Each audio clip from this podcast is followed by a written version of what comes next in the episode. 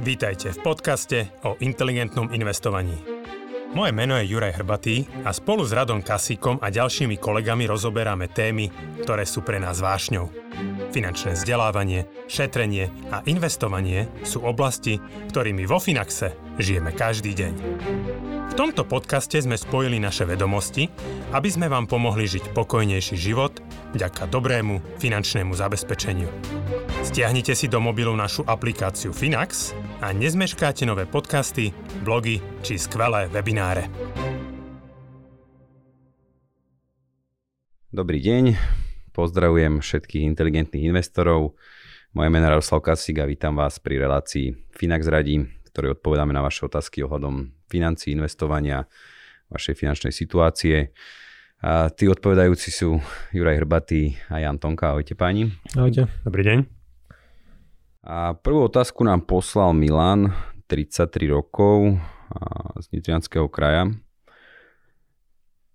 Začiatok výstavby domu sme financovali z vlastných zdrojov, z úspor. Teraz po dokončení stavby nám zostali prostriedky z hypotéky. Brali sme si hypotéku na 80% hodnoty nehnuteľnosti. Pri aktuálnom úroku 0,49% fix do 2023 a aspoň neplánujeme predčasné splatenie. Ako radíte investovať voľný kapitál orientačne 10 až 20 tisíc eur? Tu potom môžem povedať tie ďalšie údaje, ak vás to zaujíma, že nejaké rezervy a príjem, že príjem je tu 2400 eur, výdavky 1500 a nejaká rezerva 18 tisíc eur. Čiže na 12 mesiacov, presne. Takže otázka, ja, ja by som možno aj rozšíril tú otázku, že jednak by ma zaujímalo, že či a, odporúčaš Janči možno robiť už teraz niečo s tou hypotékou, alebo počkať ešte ten rok a nechať sa potom prekvapiť sa s vami, aké budú o rok. Ja viem, akože, zase ťa nutím vyťahnuť tú kryštálovú gulu. akože m, treba povedať, môj posledný typ nevyšiel, čo týka akože vývoja úrokových sadzieb, že mňa tiež prekvapilo takéto akože... Nevadí, my spravíme naopak, ako povieš. Aha, aha, ok, dobre, dobre. Uh, neviem, ak, mm, tá, tá hypotéka tých 0,49% je akože extrémne dobrá, o rok nám skončí, dneska ten fix, keď hovoríme o tých veľkých bankách na 5 rokoch je niekde blízko k 3%, možno už čo skoro bude, možno v čase zverejnenia už bude znovu vyššie, lebo od začiatku roka už viac ako 30 krát rôzne banky zvyšovali ako úrokové sadzby, takže nedá sa to veľmi nejako s tým pracovať, je to doba naozaj veľmi dynamická teraz, ale stále je možné nájsť v nejakých menších bankách pri refinancovaní, konkrétne myslím v Prima banke, stále sme niekde pod 1,5%. A myslím, že 3, 3 roky majú myslím stále teraz za 0,8 a zdá sa mi, že 5 ročný je nejakých 1, 2, 1, 4. Že nie je to taká katastrofa, pokiaľ človek splňa nejaké iné parametre na maximálnu výšku hypotéky, podľa toho, aké je to, aké mesto, koľko je tam ručiteľov a podobne, tak stále sa dá operovať aj s tým úrokom niekde okolo 1-1,5%, čo vôbec akože nie je zle. Určite nie pri dvojcifernej inflácii. Stále sú to peniaze požičiavané zadarmo, aj pri tých 2-3%. Takže mne za okolností tiež bude končiť v máji 23 fix na jednej nehnuteľnosti, kde pôjdem na trojnásobok. Zatiaľ to nejako neriešim, nerefinancoval som to teraz tým, že vidím, že stále sú na trhu ponuky, kedy je možné to preklopiť na niekde okolo toho 1%, aktuálne hlavne v tej banke, v tých menších bankách, tak um, nejak by som veľmi nepanikaril úplne. Neriešil by som aktuálne ten nejaký 10-15 ročný fix, ktorý je už extrémne drahý. OK. Um, ako investovať voľné prostriedky, teda 10 až 20 tisíc z tej hypotéky. Tiež možno by som zvážil otázku, či začína byť nejaké mimoriadne splácanie hypotéky v súčasnosti zaujímavé, alebo stále nie. Akože samozrejme aj z ohľadom na infláciu. Som povedal, že to mimoriadne splácanie hypotéky, že stále nemá opodstatnenie. Každý, kto nás dlhšie sleduje, vníma, že my delíme ten dlh na dobrý a zlý dlh. Znamená, dobrý dlh e, je niečo do 5%, že to kľudne s tým, s takým dlhom treba pracovať. Tu sa bavíme o dlhu, ktorý je výrazne, výrazne e, pod touto hodnotou. E, splácať dlh má zmysel, alebo z nášho pohľadu zmysel taký, ktorý nás stojí dneska viac ako 5%, pretože dá sa povedať, že to sú isté zarobené peniaze, každé, každé euro, ktoré splatím s istým výnosom 5% a viac. Kdežto pri, pri tom, aké výnosy dlhodobo ponúkajú kapitálové trhy, bavíme sa rozmedzi 7 až 10 v závislosti od nejakej dynamiky toho, toho portfólia, tak tie lacné dlhy sa z tohto pohľadu neoplatí splácať a podľa mňa ani stále ešte sme nedos- nedospeli do bodu, kedy by sa to oplatilo. Takže keby som bol v Polsku, kde mám aktuálne úrokové sadzby na hypotékach 10%, ale teda chystajú sa tam, vláda už pripravuje balíček na odkladanie um, tzv. nejaké také prázdniny. Úrokové. Um, úrokové prázdniny, uh, že splácaš iba istinu. Uh, nejakým spôsobom tým pádom banky ako očakáva sa, že tam uh, veľmi ako prerobia na tom, ale tak taká je doba. Takže uvidíme. No. A nemusíš ísť ani do Polska. Včera, včera 22.6. A Česká centrálna banka zvýšila úrokové sadzby z 5,75% o 1,25%. Čiže v Česku budeme mať základnú sadzbu 7%, hypotéky logicky musia byť drahšie, alebo mali by byť drahšie ako bezpečný štátny dlh, takže netreba hľadať príklady, stačí ísť vedľa k susedom a keď budeš mať hypotéku za povedzme 8%, čo skoro, tak to už môže byť zaujímavé, že dobre, investuješ do akcií, kde očakávaš výnos 8, 9, 10% dlhodobo, keď investuješ dneska pri poklese, tak to môže byť a bude asi aj trošku vyššie, ale zobrať 8% garantovanie, akože Nemusí to byť pravidlo, nepovedal by som, že všetky peniaze dávame do hypotéky, lebo čokoľvek splatíš do hypotéky, áno, dosiahol si nejaký výnos, ale úplne si stratil flexibilitu v živote. Tie peniaze sú tam zabetonované, nevieš sa k tým dostať, nevieš ich v prípade potreby využiť pre podnikanie, nejakú zmenu životnej situácie. Jediné, ako ich dokážeš znovu od, rozviazať, je mm, refinancovať hypotéku, navýšiť, čo znamená, že musíš splniť všetky tie prísne kritéria, možno ti klasne príjem, už sa k tým peniazom nedostaneš. Čiže ja aj za Keby som bol v Česku a banka mi teraz skončí mi fix nejakých 2,5%, ktorý som mal a užíval som si ho a teraz mi dajú 7, tak stále by som sa na to nepozeral tak, že to znamená, že automaticky posielam všetky peniaze na predčasné splácanie, lebo ja si veľmi uh, cením aj tú likviditu, že, to, že tie peniaze viem využiť pre hovorím, nejaké rôzne životné situácie kdežto v tej hypotéke to bude, ako som povedal, akože sedieť úplne, úplne zaviazané. Takže aj v tomto prípade nechceš mať všetok finančný majetok, nejaký cash na účte a všetko dávať do hypotéky. A radšej by som si budoval to portfólio aj za takýchto okolností. Druhý pohľad. Jasné. Čiže ešte sa vráťme k tomu teda, že ako, ako radíme investovať ten voľný kapitál. Um, Dneska, keď hovoríme, že ten ďalší fix možno bude za povedzme 3%, buďme trošku takí pesimisti, že jediné, čo sa podarí získať, bude tá bežná úroková sazba v tých veľkých bankách, tak znovu pri 3% predčasne sa splácať neoplatí, rezervu, rezerva je vybudovaná viac ako dostatočne na úrovni 12 mesiacov, čo je možno až príliš veľa, ale ako, dobre, stále, stále v pohode.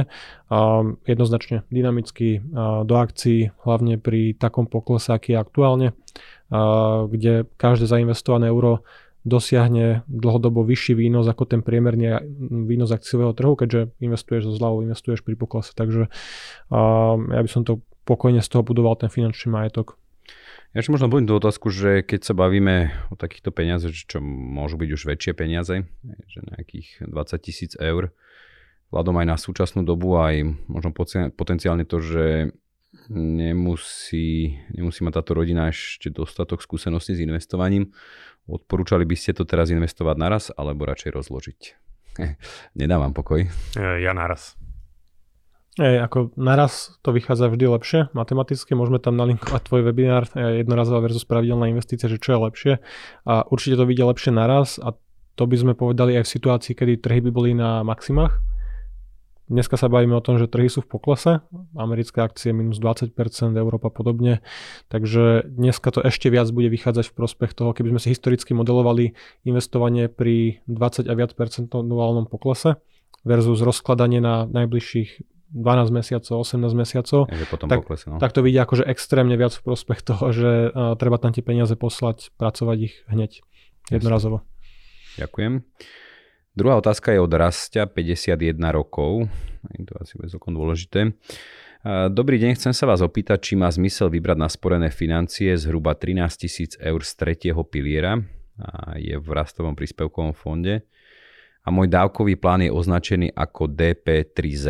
To je na sporenú sumu si môžem vybrať v celku kedykoľvek a následne túto sumu investovať prostredníctvom vašej, vašej spoločnosti do ETF fondov. Samozrejme v treťom pilieri ostávam ďalej, ale už to bude iný dávkový plán a sporiť budem v podstate od nuly. Určite sa na vás ešte obrátim, nakoľko eh, je na spadnutie u mňa aj predaj nehnuteľnosti a čas prostriedkov mám v úmysle investovať do ETF fondov cez Finax, ale vrabca na streche ešte naháňať nechcem. Za vašu odpoveď vám opred ďakujem. Čiže je to pán z Bardiova. Robím eh, na túto otázku, si robím záľusky ja. Nech sa páči. Odpoviem. A tu máš dáta potom za posledných 5 rokov vynostal fondu. A, ja podľa mňa to je úplne irrelevantné. Hey, že, že, že, že, vôbec, ja som v podobnej situácii, Rasto, troška možno iné, že nemôžem si to vybrať kedykoľvek, ale ja som ešte v 2013 som menil nejaký dôchodkový plán, a preskakoval som tým pádom, mám tam tú zmluvu, že až po desiatich rokoch si budem môcť vybrať tie peniaze, ktoré som tam ja, ja vkladal. Takže ja si ich určite vyberám. Mám už pripomienku na apríl roku 2023, ktorú mám v telefóne už asi, asi 3 alebo 4 roky. A, a okamžite ako, ako budú tie peniaze k dispozícii, tak ich vyberám. A teraz, že, že prečo? A problémom tretieho piliera Uh, nie je teda len malé zhodnotenie, čo mi tu Janči už teda zhodnocuje. Koľko teda Janči? Uh, na posledných 5 rokoch je to 2,8% v čistom. Čiže ani, ani, ani, ani na úrovni inflácie. To je per annum, ale... Per annum, áno. Hej. A to sa bavíme o akciovom fonde, ktorý drží majetok okolo 70% v akciách. Ako Hej. samozrejme je to manažované, ale... To je akože úplne zle. A teraz ešte väčší problém, čo sa, o ktorom sa strašne málo hovorí, je výplatná fáza a, a celkové zdanenie výplatnej fáze, pretože tie, tie dávky uh, budú zdaňované, čo v prípade Finaxu uh, tie dávky zdaňované nebudú. To znamená, že ten výnos uh, už, už teraz, keď sa zainvestuje, tak uh, nikdy by nemal byť, vzhľadom na to, že na Slovensku platí nejaká retrospektivita daňová, tak by už nikdy nemal byť zdaňovaný. A, a zároveň te, ten, tie výplatné majetok vo výplatných fondoch je extrémne konzervatívne dneska investovaný a držaný. To znamená, že vôbec sa neza... podľa mňa teraz, či... No, je to dosť aj možné. Uh, takže, že, že absolútne, že ak máte, a teraz aj vyzývam možno aj iných ľudí, aj iných klientov ako Rastia, ak e, majú ľudia ešte prostriedky zainvestované v tretich pilieroch, treba sa naozaj veľmi kriticky na to pozrieť, pozrieť sa na to, aké je tam zhodnotenie. Treba si pozrieť daňové aspekty, uh, aspekty výplatnej fázy a každý, kto si to prepočíta, tak uh, v zásade zistí, že sa to vôbec neoplatí. Jediný moment, ktorý sa oplatí, je, že v prípade, že zamestnávateľ dáva, vyrovnáva rovnakú výšku investície, toľko, koľko investuje klient, toľko investuje aj zamestnávateľ. Môžeme tým pádom povedať, že to je benefit, kde máte okamžitý 100% zisk, ale tie peniaze, ako náhle sa dajú vybrať z tohto tretieho piliera, treba ich potom vyberať. E, to ma tam presne tiež zaujalo, že prečo chce v tom pokračovať, že či je takto motivovaný zamestnávateľom, ale že pokiaľ nie, tak zbytočne. Hej, teda pokiaľ by, že mal som si platiť sám, tak jak som si to ja platil, takže absolútne vôbec, že to treba čo najskôr vybrať. No, k tomu ešte doplním, že ako samozrejme súhlasím, on, tretí pilier ani nemôže držať krok s Finaxom už len skrze poplatky. A toto je aktívne riadený akciový fond, tých 2,8% na 5 rokoch. A u nás, keď pozerám nejaké podobné riziko, 70% akcie, 30% dlhopisy, tak ten výnos by bol cirka dvojnásobný, 5,3 čiste akcie portfólia na posledných 5 rokoch aj potom poklase ku koncu mája by boli 8,3%, čiže výnosy sú akože určite zaujímavejšie mimo tretieho piliera, ale je to aj vďaka tým poplatkom, že tretí pilier si neurčuje len poplatok za správu peniazy, ale berú si aj 10% z dosiahnutého výnosu.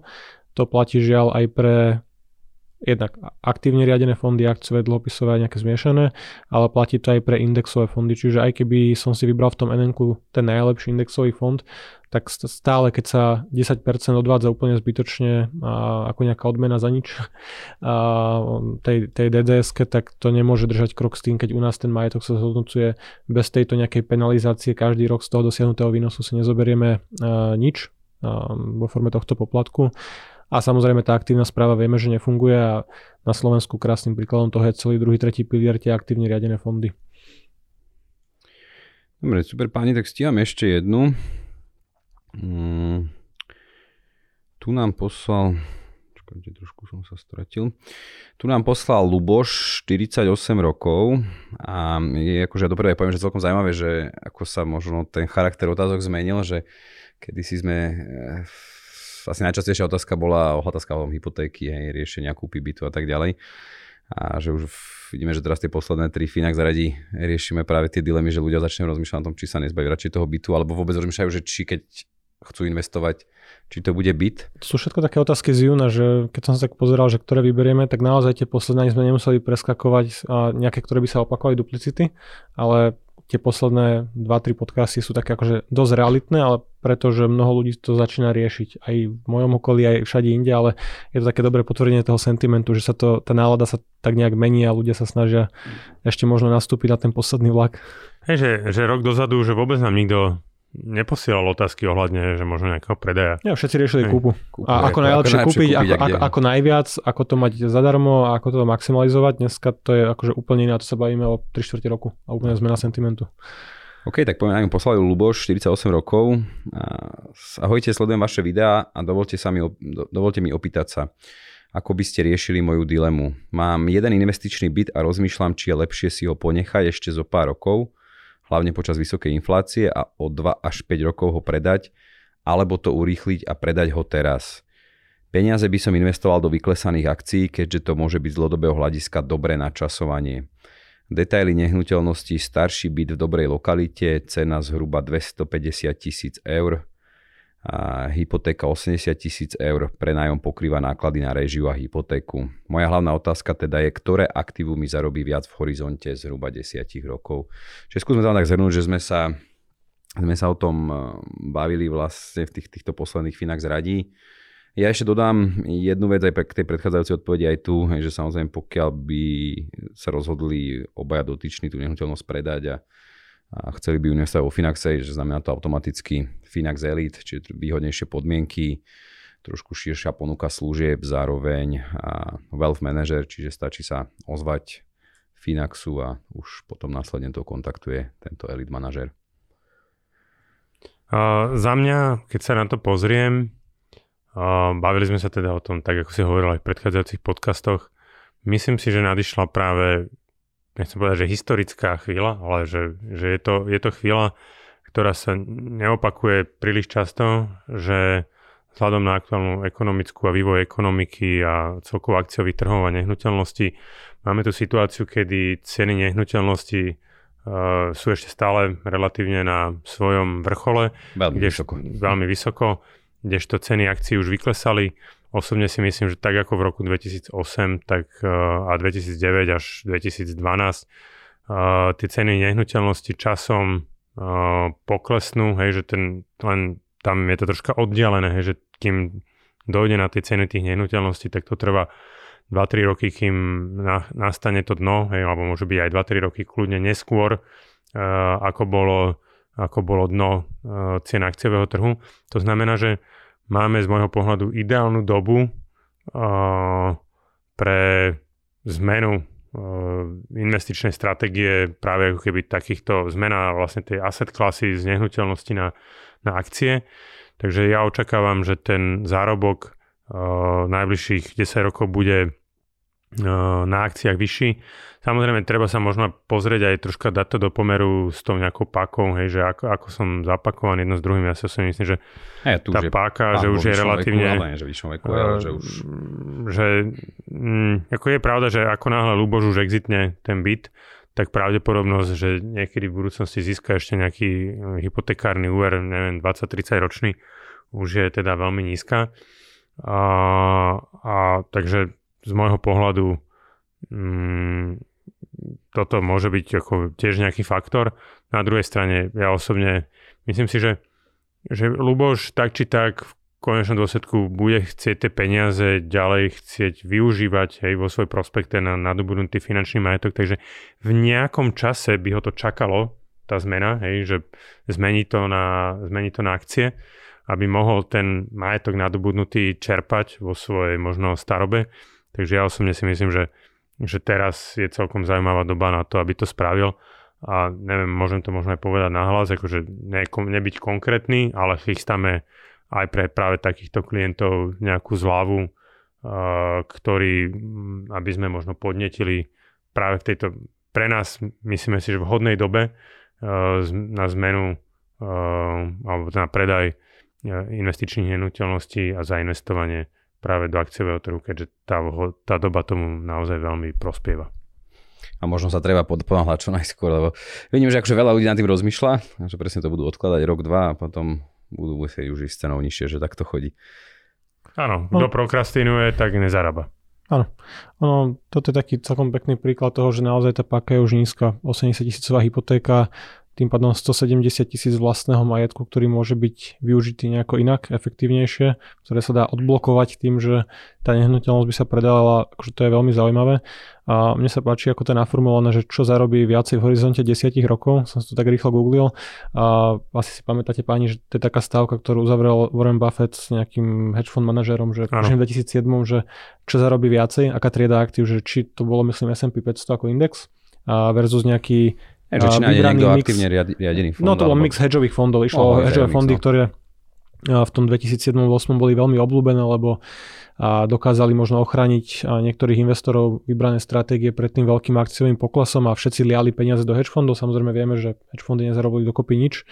A myslím, že historicky nejaké 2 až 4% čiže sotva na infláciu. Hlavne kvôli aj tým vysokým poplatkom 2% z majetku a 20% z výnosu.